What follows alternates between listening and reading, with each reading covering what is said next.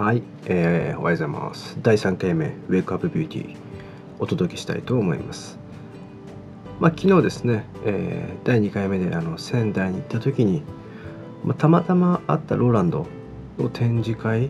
に行った時のお話をしたんですけども、えー、今回はですね、なぜ仙台に行ったのかというところをお伝えしたいと思います。仙台に行った理由はですね、えー、今、え、まあ、私スパイスというブランドズーストキッズというブランドを運営してるんですけどもあの美容師さんのやはりこう就職活動のためですね。今あの人手不足と言われている時代なんですよね、まあ、美容師さんも働き手が少しずつ減ってきて世の中あのどんどん人手不足になっていくんですよ。でなぜ私が学校にですね行ったかというとあのスパイスではですね仙台の出身の子が非常に多くて同じ美容学校から5人も6人ももうずっと25年前から続いてる学校があるんですよね。まあ、そこの先生にですねうちの、えー、今頑張ってる現役の社員がですね、えー、仙台の美容学校で卒業して一生懸命頑張ってますよっていうところをですね先生にまあ、直接お会いしてお話ししてきたということが、まあ、昨日の目的だったんですね。でやはり美容室はですね、まあ、いろんなシャンプー剤だったりとかカットだったりとかパーマだったりとか技術における商品っていうのはいっぱいあるんですけども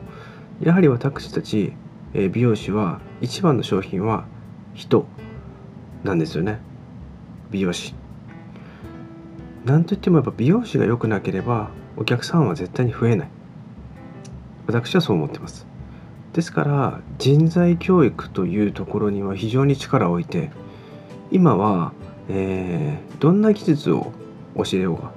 どんな接客のことを教えようがあの売れにくい伸び悩む子たちがやっぱり圧倒的に多い時代なんですよね。でこれなぜかと言いますと感性教育感性ですね。感じる力。そこが非常に弱いというふうに言われてます、えー、感性教育っていうのは今これからですねとってもどの企業にも大切になっていきます。なぜならどんどん機械化されて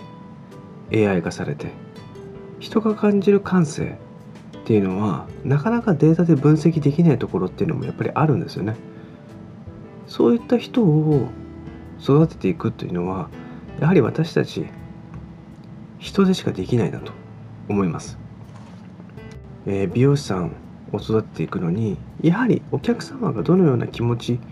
どのようにしてほしいのかとかどのようなデザインにしてほしいかっていうことを察知する力そういったですね教育が必要不可欠になってきます、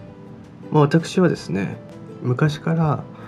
えー、察知する力っていうのはまあなんか多かったんじゃないかなというふうに思ってます。まあ、人がどのように考えてるのかなとか感じているのかなっていうことは気づきが早かったなと。ただし、えー、それがどうして早かったのかっていうのはやっぱり言葉にできなかったんですよね。でそれでそういったこうカウンセリングだったりとかコミュニケーションのスキルを学びたいなというふうに思った時に NLP というものに出会い、まあ、神経言語プログラミングをですね、えー、学びにジャパンラーニングセンターに行き、まあ、今4年ぐらいですかね、えー、学んでき今あの美容師業界のですね教育スタンスをちょっと変えていきたいなというふうに思いずっと取り組んでます。そうなんですよね。やっぱり人の教育というところが非常に大事です。まあ、そういったところを、まあ、美容学校の先生にお伝えしながら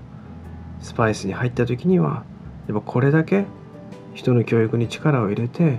長く働ける環境を整っているっていうことをですねやっぱ先生と話してまあ一人でも多く、えー、スパイスに興味を持ってもらい見学だったりとかね来てほしいなというふうに思いまあ一つ一つの学校にですね私自身が足を運んでいるという状態です。まあ、先生と話すと非常に大きなやっぱり気づきがありますね。今の美容学校学生さんの傾向だったりとか行動パターンだったりとか、まあ、そういったことっていうのはやっぱり実際リアルに会って話することがやっぱりすごく大事じゃないかなと、まあ、そういった理由でですね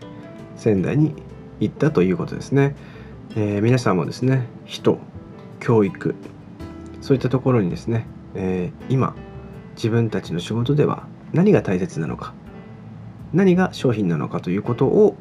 逆算してそこから行動に移すというところが今日の気づきではないかなというふうに思います。えー、ではまた。